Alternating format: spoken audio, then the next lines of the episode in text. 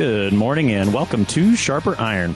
Spend the next hour with us studying the living and active Word of God, His two edged sword of law and gospel, recorded for you in Holy Scripture, all about Jesus Christ, crucified, risen, and ascended for you. Thanks for tuning in this morning here on Worldwide KFUO. Christ for you, anytime, anywhere. I'm your host, Pastor Timothy Apple of Grace Lutheran Church in Smithville, Texas. Sharper Iron is underwritten by the Lutheran Church Extension Fund, where your investments help support the work of the Lutheran Church Missouri Synod. Visit lcef.org for more information. On this Tuesday, June 2nd, we are studying Romans chapter 14, verses 1 through 12. In these last days before the day, the day of our Lord Jesus Christ, all Christians owe to each other the debt of love as they test and discern what is the will of God, as they are not conformed to this world, but they are transformed by the renewing of their minds. And so, when I, in faith, test and discern and arrive at one conclusion, and you in faith test and discern and arrive at another conclusion, what happens? Are we at an impasse? How do the strong and the weak in faith live together in love toward Christ and to each other? To help us sharpen our faith in Christ as we study God's Word today, we have with us Pastor Sam Beltz. Pastor Beltz serves at St. John Lutheran Church in Oskaloosa, Iowa. Pastor Beltz, welcome to Sharper Iron. Thanks, Tim. Glad to have you this morning. So, as we get started this morning, give us some context. How does Paul get from the end of chapter 13 to chapter 14? So Paul's making a big transition here, chapter 13 to chapter 14.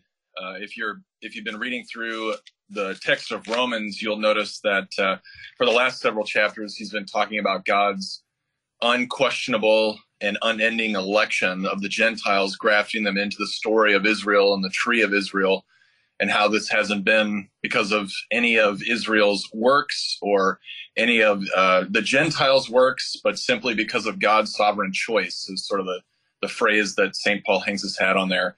And uh, points out uh, very directly that, uh, you know, Israel disobeyed God. They failed to have faith in him through the wilderness they failed to trust in his son and hold on to Christ when Christ came. And therefore, God broke them off and then uh, extends the great grace of God by uh, inviting the Gentiles in and grafting them in, you know, as several of the parables in Matthew and Luke point out. And then um, God also gives a stern warning to the Gentiles, saying, you know, if God did this to Israel, don't think he's not going to do it to you. And now uh, he's transitioning, as St. Paul seems to do in most of his texts, into uh, from the Christ, uh, from the work of God to graft in, or the work of God in the person and work of Jesus to bring about the gospel and the calling of all to faith. To, uh, as Luther would point out in one of his documents uh, in What to Look for and Expect in the Gospels, that when Christ is proclaimed and given as the gift, then also we have Christ as the example. And so here you have, starting in chapter 14, uh, you have the conclusion of chapter 13 is that Christians are to love one another as God and Christ loved us, as you were pointing out in your introduction. And now St. Paul's getting down to a little bit more of a clear and direct statement about what this looks like for the daily life of the Romans as they execute their vocations in their daily lives to each other, but most notably as a Christian congregation. And specifically, the text for this morning deals with the passing of judgment, which is a timely an extremely timely topic for us in the current situation that we're in and everything that's going on. So as as we look at this, a couple of things. One, I mean that that transition I think happens back in chapter 12 verse 1. And that that first verse there is going to be key to all of this that Paul appeals to the Christians in Rome according to the mercies of God. That everything that he states here is founded upon what God in Christ has freely done for us by his grace, received through faith, not through works. And so that that is the foundation of all, as you said. When it comes to this matter of judgment and what we're going to see today, just one more in terms of way of introduction here. You mentioned not only in daily vocation, but also in their life as a congregation. Are, in terms of the range of application here, are we thinking primarily of congregational life in terms of worship? Is it wider than that? Where where do these words fit? Yeah, I think these words fit. I think specifically for this chapter, you could be, be very precise and say that this has to do with the intercongregational relation of the Roman Church. So, I, uh, depending on where you fall uh, scholastically on this or with your scholarly studies, you would you could argue about the dynamics of this congregation being made up of both Jewish converts to Christianity and Gentile converts to Christianity, which there seems to be a significant amount of evidence in the text to point to that very thing. And in the midst of that context, you're of course going to have a various degrees of freedom and constraints that are going on within the congregation with regards to as what seems to be the the most uh, precise or the most uh, uh, pressing issue in Romans chapter 14 here initially is what we are eating and what we are not eating, and why it is that we are eating and why it is that we are not eating. And St. Paul even moves into other aspects of the life of the congregation as a whole the days that are celebrated or the times that are celebrated and observed or the times that aren't observed. So those sorts of things, though, those affect the congregational dynamic for sure, right? Uh, you know, if you're going to have an argument about what day we are supposed to celebrate Christmas on, and some people are going to argue it's the 24th, and some people are going to argue it's the 25th. You know, how do you work that out as a congregation? But then also in your home piety, right, in, in the daily devotional lives and the vocation, say, of a Christian family, uh, what day are you going to celebrate certain things or what things are you going to eat in your home life? You know uh, those things are of course a matter of the conscience of the family and the matter of the faith of the family.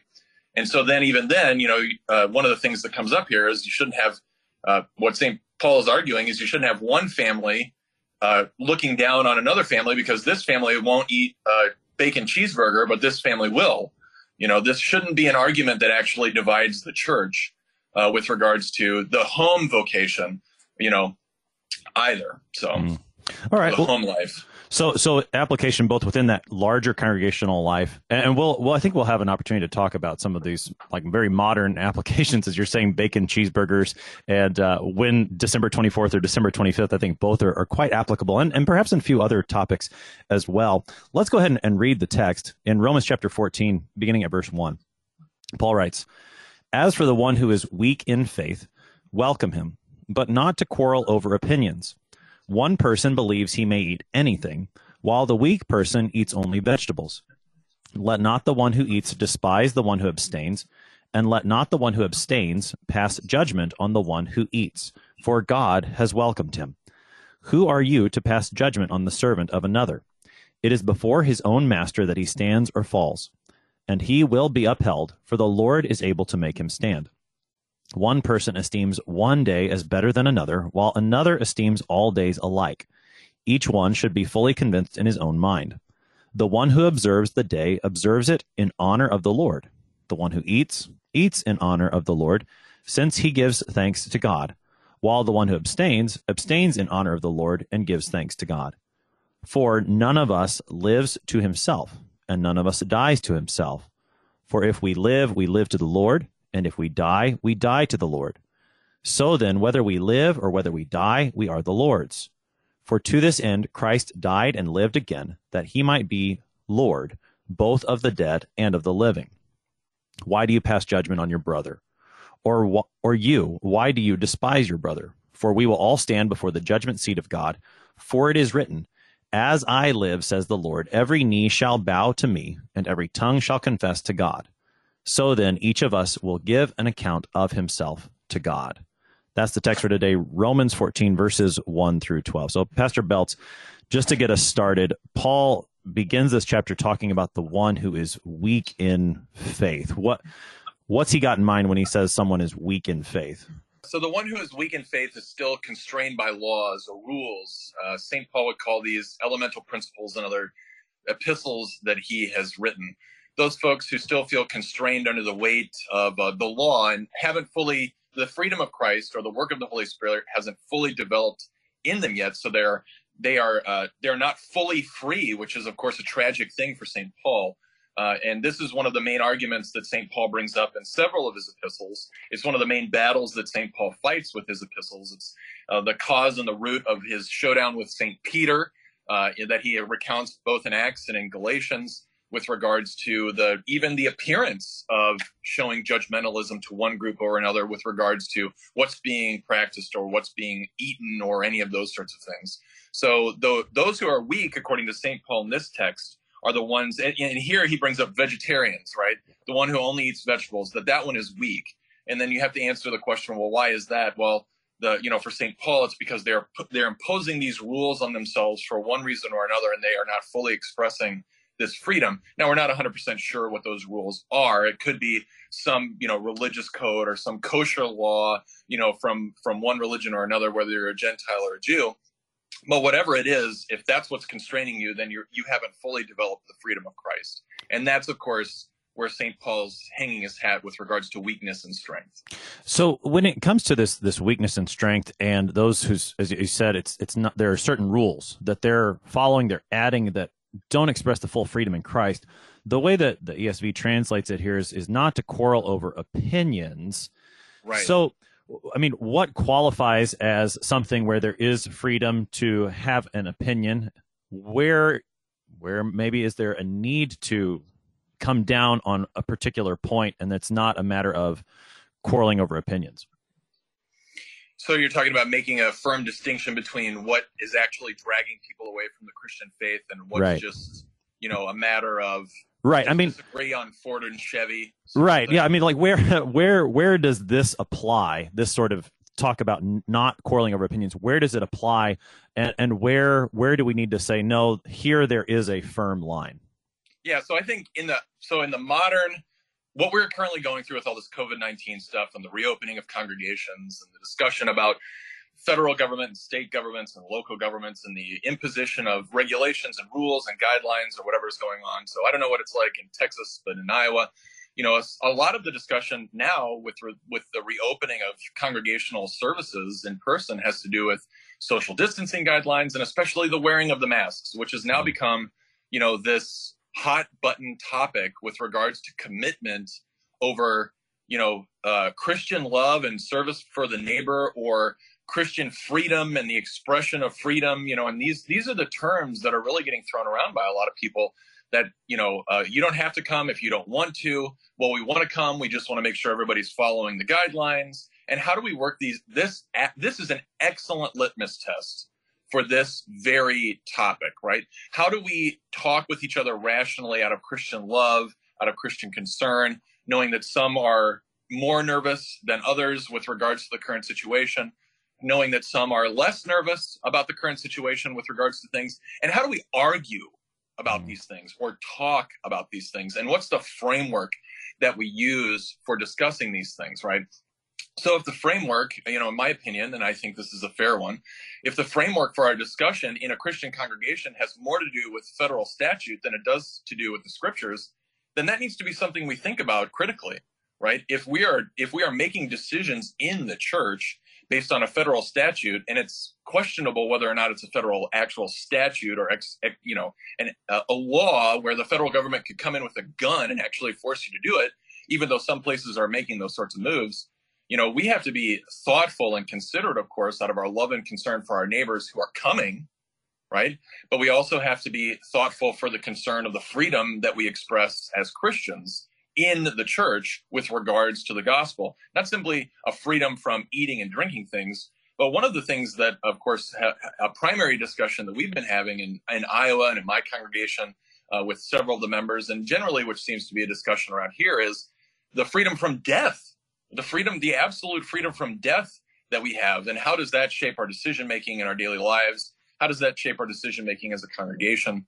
Uh, so I think the discussion over masks and social distancing and you know figuring out whether this is a guideline or whether this is a rule and of course that would affect you know your decision making in places so here in iowa our governor and our cities they are guidelines you know they are not uh, executable laws right the sheriff you know i've talked closely with my sheriff throughout all this, and he has firmly told me that he is not coming in to church buildings, guns drawn, to arrest people that are sitting five feet apart instead of six feet apart, right? Because these are guidelines. They're hopeful that people, out of their free will, you know, out of their charity and out of their love for their neighbor, will actually perform as citizens, which is, I think, the right way to approach it in a lot of ways.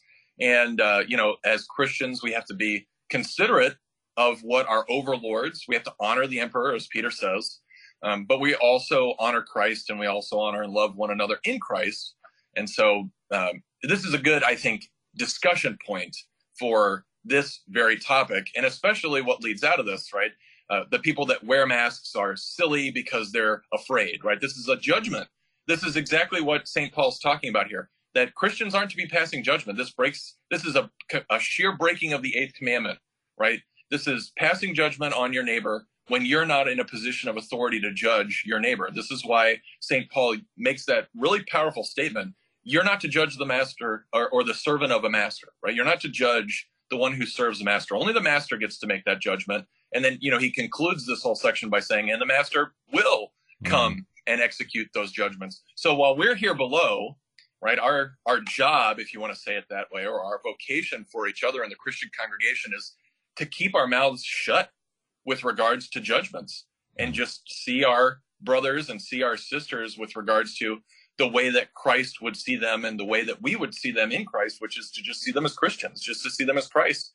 And, um, you know, so if you see somebody wearing a mask, just see them wearing a mask and don't let something come into your mind about that. If you see them not wearing a mask, don't say anything about that and let those thoughts fall out of your head. If you see somebody sitting in a pew, you know, four feet apart, right, instead of six feet apart, just just keep praying through that and don't make comments about it to anybody, right? Let those judgments die in your mind and in your heart and and we will all be fine. And that that is really uh, during a time like this uh, probably one this the this is one of the greatest sins that is being broken and made right the greatest commandments and one of the greatest sins that's being broken and made among christians these days in a host of arenas is this passing judgments on other people and on other christians especially with regards to their decisions and those things which i think are opinionation you know ruminations of opinions in the in our daily vocation in our current situation. So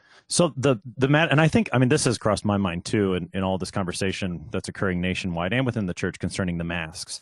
The masks it's I mean I think you're right that that would be an area where what Paul talks about in weak and weak in faith, strong in faith. This is a, a place where Christians should not either despise one another or, or pass, pass judgment. on one that's another. Right. But for example, the with this matter of not quarreling over opinions, the the hearing of the word of God, whether that's happening in person or through another means, that is something where if I see a brother in Christ not bothering to hear the word of God at all, I want to reach out to him and say, you you need this even if it's not in person if you don't want to wear a mask or whatever the reason is you're not coming in person you still need to hear the word of god that that would be the masks would be an example of not despising not passing judgment but the hearing of the word of God, given what the third commandment teaches, this is something that we need to urge our fellow Christians toward and and not be shy about it. Right. Yeah, but that's not I mean that's a historically and timeless issue, right? This right. is the the entire uh, function of the church is the calling of all to faith, repentance and faith right so if you're you know if you're neglectful of the hearing of the word which is of course the source of all of faith and life then you know where are we at with this sort of thing right this is why pastors exist this is one reason why congregations exist as a whole right why we're not ice you know why uh, uh, we're not isolated individually with regards to the christian faith but we're in a body or a communion or a fabric and all these different images uh, are very important for us and so yeah the the hearing of the word or the receiving of the word is not an opinionation, right? And it's not an opinionation because that's a direct ordinance and command from Jesus himself, right? If Jesus had made clear statements with regards to face masks, then we would we wouldn't be in this mess, right? If if you know if uh, two thousand years ago and Jesus said, you know, there, there's going to be a time when you guys are all going to need to wear face masks, masks, and you'll know the time. We go, oh, oh, now we know. Now he's enlightened us by the Holy Spirit to know exactly what we're talking about here, right? Uh, but that's not that that never happens. So we can have this argument in matters of opinion, right? And now it's interesting too because for for Saint Paul, his place is of course talking about food issues, which were the central issue of that day, right? This is this is one of the issues that, of course, is is a, a, central issue for a lot of St. Paul's writings with regards to judgments in the present day for those Christians dealing with the inclusion of different cultural groups uh, coming, you know, they have different family cultures or different uh, societal norms within a certain group of culture, uh, the Hebrews and the Gentiles. And then how do they become united as a congregation coming from these different backgrounds? And the obvious answer to that is they're united in Christ. And so we're not going to quibble about pork sausage suppers or, you know, or not, right? We need to, we need to make sure that we're not passing judgments and, and despising each other based on those sorts of grounds. Hmm. So one of the things that I, I find important, I think, is that, you know, when you start talking weak and weak and strong, as you said right away, Paul's talking about not judging, and yet these are terms of of judgment. He, he classifies weak and strong, and yet both groups bear a responsibility to each other. There's, yep. I mean, so it's not like the the goal is not to say I'm strong in faith there I'm therefore I'm better than you or I'm weak in faith therefore you have to do something there's there's a responsibility to both and that really comes to bear I mean Paul lays that out I think clearly in verse 3 where he talks about let not the one who eats despise the one who abstains right. so there's the strong's obligation to the weak and then really the rest of this particular section deals a little more I think with the weak's obligation to the strong that's not right. to pass judgment. And I mean, that's yep. I think that's an important thing to notice that both groups have a responsibility toward each other.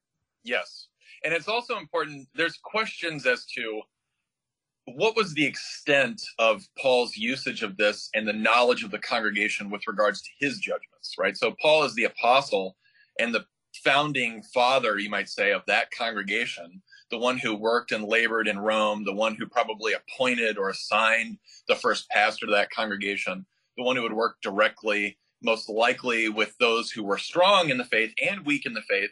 So, as the pastor of that congregation, he would have the knowledge. You know, he would he would have the insight into who are the strong and who are the weak.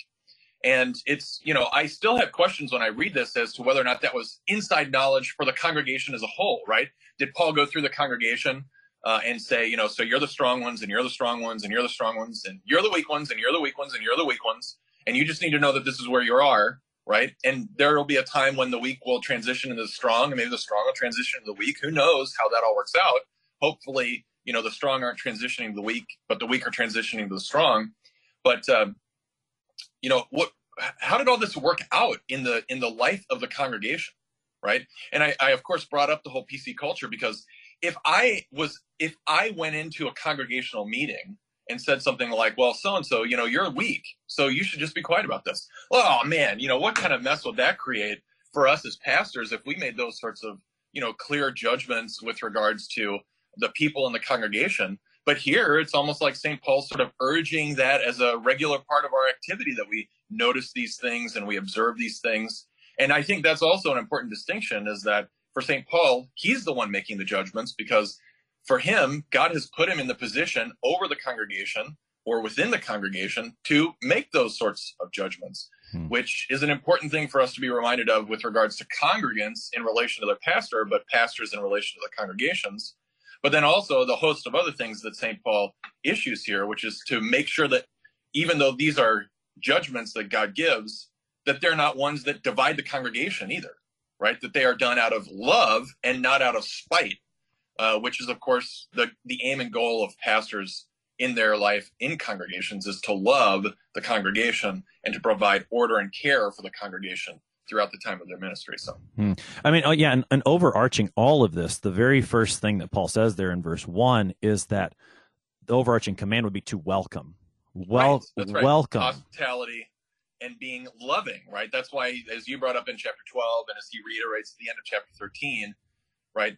Love is, of course, the underlying and foundational contributing uh, practice of the Christian community, uh, and not judgment, right? Love and not judgment. And, you know, when you start seeing people judgmentally, you start seeing them in a different way. And when you see people through love, you just see them as Christian members of the congregation loving and serving one another and trying to do their best. And that's that's the aim, right? That's what St. Paul has in mind here for the Romans. You know, not to see uh, that perhaps the Hebrew Christians, uh, those who have converted from Judaism, not to see them despising the Gentiles, and the Gentiles are going, you know, crazy at In-N-Out Burger on the bacon cheeseburgers, right? And the Hebrews are still struggling with that freedom. Used to those sorts of the food distinction sorts of stuff this isn't something we really struggle with. But I've had, you know, when you were at the seminary, I'm sure you had lots of conversations with folks from other cultures that would come from Africa. And I remember, I can't remember the name of the man. Once I was back for symposium at St. Louis, and uh, I was having dinner with uh, some of my friends, and we had invited this guy, and he was, of course, a convert from Islam and was now a Christian, uh, training to be a Christian pastor. And what were we having for dinner? we were having bratwurst, mm. and the, he he immediately said, "Oh, I don't eat pork," and we were like, "Holy moly, that's right!" Uh, and we rushed, you know, we rushed over to the Schnucks across from the seminary there in St. Louis, and we got some kosher all beef hot dogs that he was able to consume, right? But we, you know, we're just those sorts of things slip our minds with regards to acting in Christian love towards those neighbors who are still, you know, uh, bound by these restrictions and codes and laws that men put in place, you know, or even, uh, you know, the interesting thing about here with St. Paul is that those kosher laws were put in place by God Himself, mm. but in Christ, you know, God undoes those things, right? God, uh, Jesus has the authority to undo even those things, and that's what he does. So right, and so so that that's a good example, I think, of what Paul says in verse three about uh, let let not the one who eats that would be you eating your bratwurst right. despise the one who who isn't eating your friend that's who right. who needs the all beef. So what about what about from his end as one who is abstaining, looking at you eating your bratwurst? What's the right. responsibility of that Christian toward you? Yeah, the the there's uh, a definitely a responsibility for those who are weak to not see those who are strong as being libertine, right, and taking advantage, right. That would be, of course, the great temptation. That those who are constrained often can develop a sense of pride that, based on the rules, they're following the rules more strictly, and that they are in fact better in better standing, which of course is one of the main issues that I think St. Paul also deals with throughout this letter and in his other letters, right? Uh, this was, of course, why St. Paul was yelling at Peter in Galatians and in, and in Acts, right? He's yelling at Peter because Peter gets sucked back in to the weakness, not the strength of the Hebraic distinctions and the judgmentalism of the Hebrews over the Gentiles who are acting in their freedom and loving the Lord their God and acting out their freedom in Christ. And then when James's boys show up and Peter gets sucked back into the Hebrew issue, right? The Hebrew distinctions and the elementary principles. St. Paul freaks out on him, right? He freaks out on him over food laws. And, you know, we, you know, this is where we can get into, uh, you know, maybe a little bit more of a de- developed discussion, maybe not in, maybe not in the rest of our time for today, but what is really at stake over food laws? St. Paul seems to assume that the food laws that are going on, right, the breaking of the food laws or the the image that St. Peter gives of pulling away from the Gentiles because of the food laws, that this is actually destroying the gospel and the unity of the body of Christ, right? And should we apply that similar sort of issue to the issue of masks or social distancing or, you know, uh, contemporary versus traditional worship and all these sorts of things? And I think the answer to that question is we need to be very careful with how we go about passing judgments and despising people so that we don't get to the point where we are breaking the gospel and breaking the body of the Christ over these sorts of issues. You know, in Luther's day, again, going back to his Romans lectures, he brings up all sorts of issues, right? He brings up the issues of the high liturgies and the vestments and the chiming of the bells and all these sorts of things in his lecture on the Romans. And he points out how these things should be thrown away because they've led so many astray, right? But then, of course, he doesn't go and throw those things away, right? Uh, he issue, you know, he he st- he stays, he has continuity with the historic practices in the church because he then goes back and you know realizes that those are important for a lot of people. But if they ever became a hangup, right? If they ever became a point of, uh, you know, where the liturgies and the bells and the incense and all these things became the focus of the faith of the people, or that through these actions we know we are right, then you, I have no doubt that Luther would have burned all that stuff up you know, in the midst of his reformatory practices and said, we can't have these things until we have the full freedom of the gospel, which he seems to make pretty clear in his lectures and in a lot of his sermons. Hmm. Just to, I mean, oh, I could keep, I think we could keep talking about just these first few verses the whole time. I mean, because it, it seems to me that, that when you, when you fall into either danger, whether it's the danger of despising the one who abstains or judging the one who's exercising the freedom, That's right. I mean, you can, you can fall into, I think you could call it Pharisee, Pharisees, Pharisees, uh, Pharisees, what the Pharisees did, legalism to, to legalism, use that right. term, or or you could fall into Pharisee. How do you say it? Pharisaism. Pharisaical. There you yeah. go. Yeah, Pharisaical, or or on the other hand, a sort of um, antinomianism, no no law. The the question that Saint Paul addresses in Romans chapter six of well, if God's just going to keep forgiving, can I just keep doing whatever I want so that grace may abound? Like, I mean, just sort of abusing the freedom. You could fall into either error if you if you fall into these. So, but I mean, just to keep us moving through the text, though. So um, Paul Paul in verses five and following starts to to say, well, how how does this come about? That that one person arrives at this conclusion, another arrives at this conclusion. He, he moves into the example of, of observing days from the the movement of, of what you're eating. But but he says in in both the the key is the end of verse five. Each one should be fully convinced in his own mind.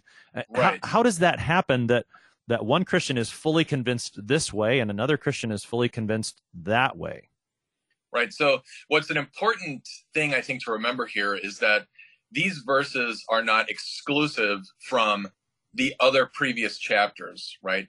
And the previous statements that we have said, right? The framework for decision making within the Christian congregation and within the consciences of human beings who are Christians isn't I'm going to make up my mind isolated from all influence or something like that. This, of course, absurd notion, you know, of independent and objective reason mm. that's un, you know that has no influence from outside matters or or voices or religious categories or anything like that right? The issue for st paul is that when a christian is making up a decision with regards to say a day say you know say you observe a particular day in your family with regards to you know so we have ascension you know we had just had ascension and ascension was observed on a thursday. Maybe in your home you did a devotion for ascension on thursday which would be fine we did a devotion in our house for Ascension on Thursday, but we don't have a service in my congregation for Ascension on Thursday because at this point nobody would show up.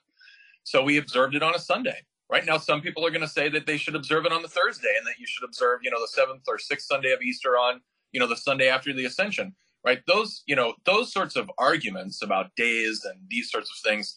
Uh, we have to be convinced about why and the decision making that we're doing based upon the scriptures and faith, right? Based upon those things which are categorically undeniable and necessary for our decision making, which are going to emanate from our love when we're making these decisions with with regards to everybody. So, if I want to do a devotion with my family on Thursday for the Ascension and sing a hymn and say a prayer and read a reading on the Ascension, and but not have a service in the congregation, but then observe the Ascension on a Sunday, right? That's all the framework for that is out of our love and care for the congregation, the importance of remembering, of course, the ascension and all that's entailed in the ascension, but not imposing that will on everybody with regards to my decision making, but generally the consensus of the group who are also making decisions based on the gospel and not out of, you might say, weakness or a disposition to despise those who are weak. So Hmm. Uh, this is, I mean, it's it's a very hard thing to do. So, so at our congregation, we did have an Ascension service on Thursday. That right. I mean, forty days after Easter, it's always on a Thursday, and uh, but it's very difficult, I think, for one pastor not to look down upon another or one congregation not to look down upon another and in fact this this particular year normally on ascension we have a service inside the building it's a communion service we're receiving the body and blood of the ascended lord jesus which is just I mean, in my mind, it's such a fantastic way to celebrate the ascension. This year we had it outside due to right. COVID restrictions. We didn't celebrate the sacrament due to just the logistics of, of doing that outside. That was the decision that we make, and and it was it was a struggle for me because I, I think that what we were doing was good practice, and, and yet we have that freedom in the gospel, and it's it's difficult not to make these judgments, to have these despising of each other and I think a lot of this goes back to, and this is the theme of Romans, is that where does our righteousness come from? It doesn't come from us. It's the gift right. of God to us. And it's our, our tendency to self justify, to find righteousness yes. within ourselves that leads this to be such a difficult thing for us. That's right. And that's that is a very I'm glad you brought that up because the move to self justify is based on the human mind and not on the scriptures at all and not on the person and work of Jesus. Because Christ would say you're free. And what we say is we're not free. Right. And that goes back to the strong and the weak distinction. Right. So if you're strong, you know that you're free because Christ says so. But if you're weak, you still believe that you're constrained because you think so. Because Christ hasn't said that. Right? Christ has said and, and proclaimed over you in your baptism, in the confession and absolution, in the Lord's Supper, right? In the proclamation of the gospel from the pulpit, that you are in fact free and what Christ says goes. That's still a confessional standard for Christianity in general, but especially the Lutheran Church Missouri Synod. And I preached a sermon yesterday, or, or it's Tuesday now. I preached a sermon on Sunday, which points this exact thing out with with regards to Pentecost. Right, a, a critical issue for Christians in the present day is who are we listening to mm-hmm. with regards to all this stuff? Who is the source of our knowledge and information? Right? Because if we listen to human beings, if we listen to the world, if we listen to media outlets and Jack Dorsey at Twitter, you know, and Zuckerberg at Facebook, if we're listening to, you know, uh, anybody, right? It's not doesn't have to be liberal people, but it can just as well be conservative people. We could listen to Trump, or we could listen to Ann Coulter, or Ben Shapiro, or, or whoever. In the end, what whatever a human has is just a cup full of salt that they're trying to give to us and that only makes us more dry and more parched and more bound to this world and even more dead. But as John 7 proclaims in the Pentecost passage, I don't know if you're on the three year or the one year, but our John 7 passage for three year is Jesus saying directly to his apostles and disciples, You come to me, and I'm going to give you water, and then it's going to well up in you and overflow in you, which is exactly what St. Paul is pointing out in this text that when Christ is the source and norm of our faith and life, what wells up in us because of his gift then overflows out of us for the benefit of our neighbors. And that is what makes a strong Christian, right? Not their ability to, you know, not their works after the fact. That's not, of course, it's evidence or the produce of their strength, right? But the source and norm of the strength is the person and work of Christ, his work and those people who trust and receive that work for themselves. So, hmm. and if if I am on the three year lectionary, so that means you don't have to judge me or despise me. That's right. I don't. Right. Yeah. So no, but Pastor, I, you you take us exactly where Paul takes us, which and this is uh, it's. I'm really glad that you said that. well, I mean that this is the move that Paul is making here from from verses 1 through 6 into verses 7 through 9 that even even as each one is fully convinced in his own mind that this isn't some sort of rugged individualism that we're talking about, but That's this right. is we we still have this unity within the Christian church, and it's found in the Lord Jesus Christ, who has died and lived to make himself both Lord of the living and the dead. And this is, I mean, this is one of the key theological foundations for this whole discussion right. And the, the, lord of the weak and the strong right? I know i i find it interesting that he moves to living in the dead and doesn't go back to weak and strong imagery but whatever the case is uh, we could go back to the discussion on masks right? If one person wants to wear a mask and they say listen i'm doing this out of the love and concern of my neighbor right? I'm doing this because i don't want to possibly spread this thing to other people right? Great. Thank you. I love you. And if somebody says to the other person right i, I am not afraid of death and I am not around sick people. And, you know, one way or the other, I cannot extend or shorten the length of my life because God holds all things in his hands and he kills and he makes alive. The other person with the mask on should go, fantastic. I love you, right? You're in faith. I'm in faith. Let's go take communion together, right? Mm. And not despise or pass judgment on each other. That should just be the end of it because both people are convinced in Christ and by the gospel and not in human reason. Not because one person says this from Fox News and another person says that from CNN right? But because their their decision making and the framework for their thoughtfulness and love for each other is rooted in Christ. So hmm.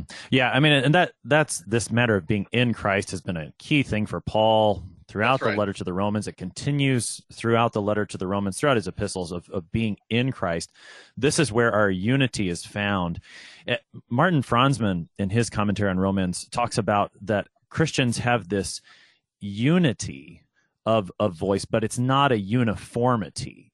He right. he makes that distinction, and I think That's I mean right. the matter of masks, no masks, what you eat, what you don't eat, which day you celebrate the ascension of our Lord. That that's a good example that that there's this unity of confession found in the Lord who has lived and died, so that in all of our doing, living or dying, we are His. But it, it's not this rigid uniformity either. That's right. Yeah. So Pastor Belson, I mean, so that's that's one of the key theological foundations is that the Lord Jesus, and I too, I, I noticed as well, he makes this move to living and dying instead of weak and strong. I, am not, I don't know any any why why might he have done just as a, a wider framework to to make this argument in, or what what was that move? Yeah, I think it's a. I think he's harkening back here to his opening chapters, right, where he consigns all things to hell so that God might be all in all. And I think he's marginalizing our opinions in this mortal life, right? In the like, what what what is the point in the end of arguing about masks? Ma- masks are going to go to hell in the end, right? Everything, all this stuff, all these things that we find so important.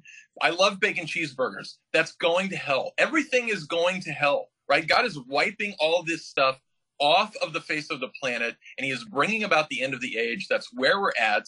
And when we're standing at the judgment throne, which is where he winds up at, St. Paul does in 14, you're going to look at your Christian, your, your fellow brother, and God's going to be judging you with regards to your treatment of him. And you're probably going to look at your brother who you were arguing about masks, masks with in this time, and you're going to say then what you should have said now, which was, this really wasn't that big of a deal. This we shouldn't have been blowing each other up over masks, right? We shouldn't have been going to war over cheeseburgers and sausage suppers and bacon and all beef hot dogs, right? This we should have treated those things for what they were then because now God's really hot with us for the mess we made in the present time over these things because as St. Paul says if if he hasn't convinced you with his very rational argument about not judging and despising each other because of your love in Christ he will he punches you in the face by saying well God's going to judge you one way or the other so you better you know you better watch yourself so Right. I mean, that's that's the, there's. I think there's as I was reading through this, there's two foundations for these commands to not despise and not judge, and, and the one is that Christ is the Lord of the living and the dead, and and we belong to Him together. I don't know if this is the. It, it's maybe a bit simplistic. That's the gospel foundation of it, and the yeah. the law foundation of it is as He comes back to. He mentioned it in verses four and five, but he comes, or verse four primarily, but he comes back to it in verses 10 through 11. This matter of, of God's final judgment is, I mean, you might call it the law foundation of this. Right. This is the threat that's behind it. If yeah. you start, I mean, and this brings to bear other passages concerning judgment. Matthew 7 comes to mind as to the, the standard you use will be used against you. Paul's bringing right. that same thing to bear here at the end of his argument for this section. Yeah, and that's I mean, so that's one of the things I mentioned about in my ascension sermon which is obviously the focus of pastors and the focus of congregations is the grace and love of Christ uh, made clear in all of his work, in his death, and in his resurrection. And his ascension points out another necessary component that we must remember and always be tempered with, which is the fact that he's the judge of the living and the dead. It's in our confession, it's in our creeds. It's a significant aspect of his work in the creation uh, which makes you know the work of the church as Christ issues it, and as the church fathers have issues it, uh, and as we talk about it in our catechisms and in our confessions, it's uh, the work of the church is the, to call sinners to repentance. Right, the work of the church is to call sinners to repentance. Lots of congregations fall into, and individuals in the congregations fall into the idea that the Christian church or the congregation is simply a clubhouse, right? where where you know this is where we go we have our coffee you know we do our traditions we we we do these things. You know we don't really have to be worried about the you know the details of stuff right? Or or whatever. But the ascension and what st paul's talking about here in uh, romans chapter 14 point out that our ongoing life our daily life is one of repentance and faith and i i remember luther writing a 95 theses and the first of those being the entire life of the christian is one of repentance right uh, and this is really a an aspect of the daily life, right, or the cycle of the Christian faith that Luther, you know, develops with Oratio, Meditatio, Tentatio. Uh, these sorts of uh, very clear distinctions are important for us to dust off in the present day, right? Right, to dust off presently, because I don't know what your experience is like, but mine as a pastor is, you know, I have members of my congregation who are going through extensive tentatio at the mm-hmm. moment. But not only members of my congregation, I've been getting phone calls and emails from all sorts of people in this community asking about how we as Lutherans deal with a situation like this because they're not 100% sure that their pastor's dealing with it in the best possible way. And that's because there's all sorts of preachers that want to throw therapy or they want to throw moralism. You know, they, there's a there's a whole variety of things that pastors can get caught up with trying to deal with sinners and trying to deal with Christians in a time of crisis, in a time of death, in a time of trauma, in a time of uncertainty, in a time of anxiety, right? The black swan event uh, that we're currently going through with COVID 19 and the various other ones that will follow, right? But when you're a Lutheran and when you're a faithful Christian in general, which is just the same as being a Lutheran, you're dealing with Christianity and being Christian and uh, the daily life of the Christian through repentance and faith and nothing else, through the proclamation of the gospel, which is the calling of all to faith. And these sorts of things are things that we need to get back to if we're not already there as Lutherans, but especially as Christians in general. Some people are doing that outside of the Lutheran tradition, which is good, and a lot of people aren't, which is really sad for a time like this. Mm. But that's sad at any time. Right. Ho- hopefully, that's not something we have to dust off too much. It's there in the Catechism too. The right. the fourth part of baptism about the the daily life of the Christian of being one of of contrition and repentance and and drowning right. the sin and then rising to the new life in Christ is. I mean, it's been there all along. What we've been teaching our confirmands, what we're we're daily meditating upon, as Luther would have us do in the large catechism. So hopefully, we're not dusting it off too much. I, I really I, I like the way that you you've put this here because it it keeps this text from being just sort of a go be nice to each other. You know, don't That's worry, right. be happy. But it, it founds it in Christ crucified and risen, the Lord of the living and dead, who will judge us on the last day. But as Christians, we know what the judgment is going to be righteous for the sake of, of Christ alone. With just under three minutes, Pastor Beltz, wrap things up, sum it, sum it up for us here this morning. Well, that seems like the most difficult question you have asked. um, so yeah, in short, uh, I think this this text, right? Uh, uh, you know, you talk about brushing things off. You know, one of the things that I do love about preaching from the lectionary is that it gives us an order, right? And it gives us a, an order for our lives as Christians. But also, I think an important thing for the present situation is that pastors really do take the opportunity to preach on texts that deal with the issues at hand in the daily lives of our congregations and in our people as we know that they're coming up because i'm in a different situation than you're in my congregation's in a different situation than yours. No, no two congregations are the same no two pastors are the same no two contexts are the same. But if you're in a situation where you feel and know that your congregation is being torn apart in a way, or you're at least aware of it with regards to judgments, with regards to you know some despising others, with regards to divisions over political lines, with regards to divisions over news media, right? All these sorts of things. A passage like this would be an excellent one for a preacher to bring forward to his congregation in a very pastoral way to point out that our life as Christians, especially in a time like this, is not derived from anything other than Jesus. That our framework for existence and the way we think through the issues that we are currently going through, not simply as a congregation, but also as individual families in our homes, that those things must derive from the scriptures. They must derive from the words of Jesus.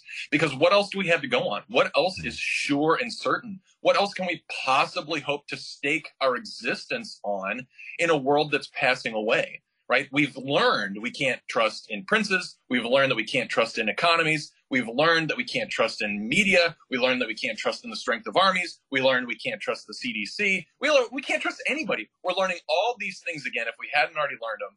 And it and and we can despair. We can fall into melancholy, or we can turn to the one who has been raised from the dead and lives and reigns to all eternity, which is, of course, exactly what St. Paul is doing here. He's turning the head of the congregation back to Christ, pointing them to Christ, giving them Christ, urging them towards Christ.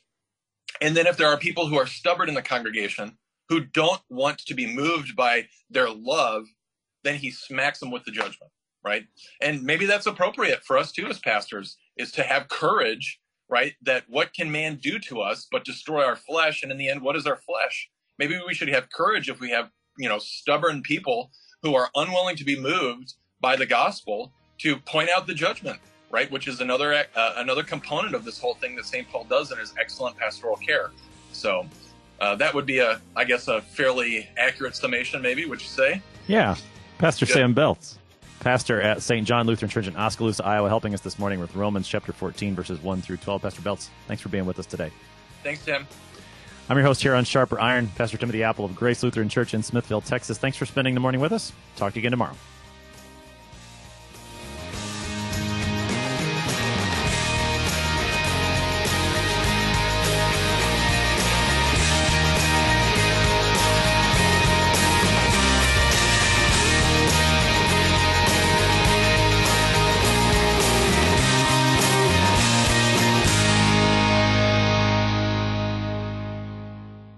Did you know that for over 40 years, Lutheran Church Extension Fund has had the humble privilege of supporting Lutheran Church Missouri Synod ministries with low cost loans and resources? This is Rahema Kavuga, Synod Relations Manager of Lutheran Church Extension Fund. Because of faithful investors like you, we've been able to help church workers, congregations, schools, and organizations. To learn how you can get involved, call 800 843 8233.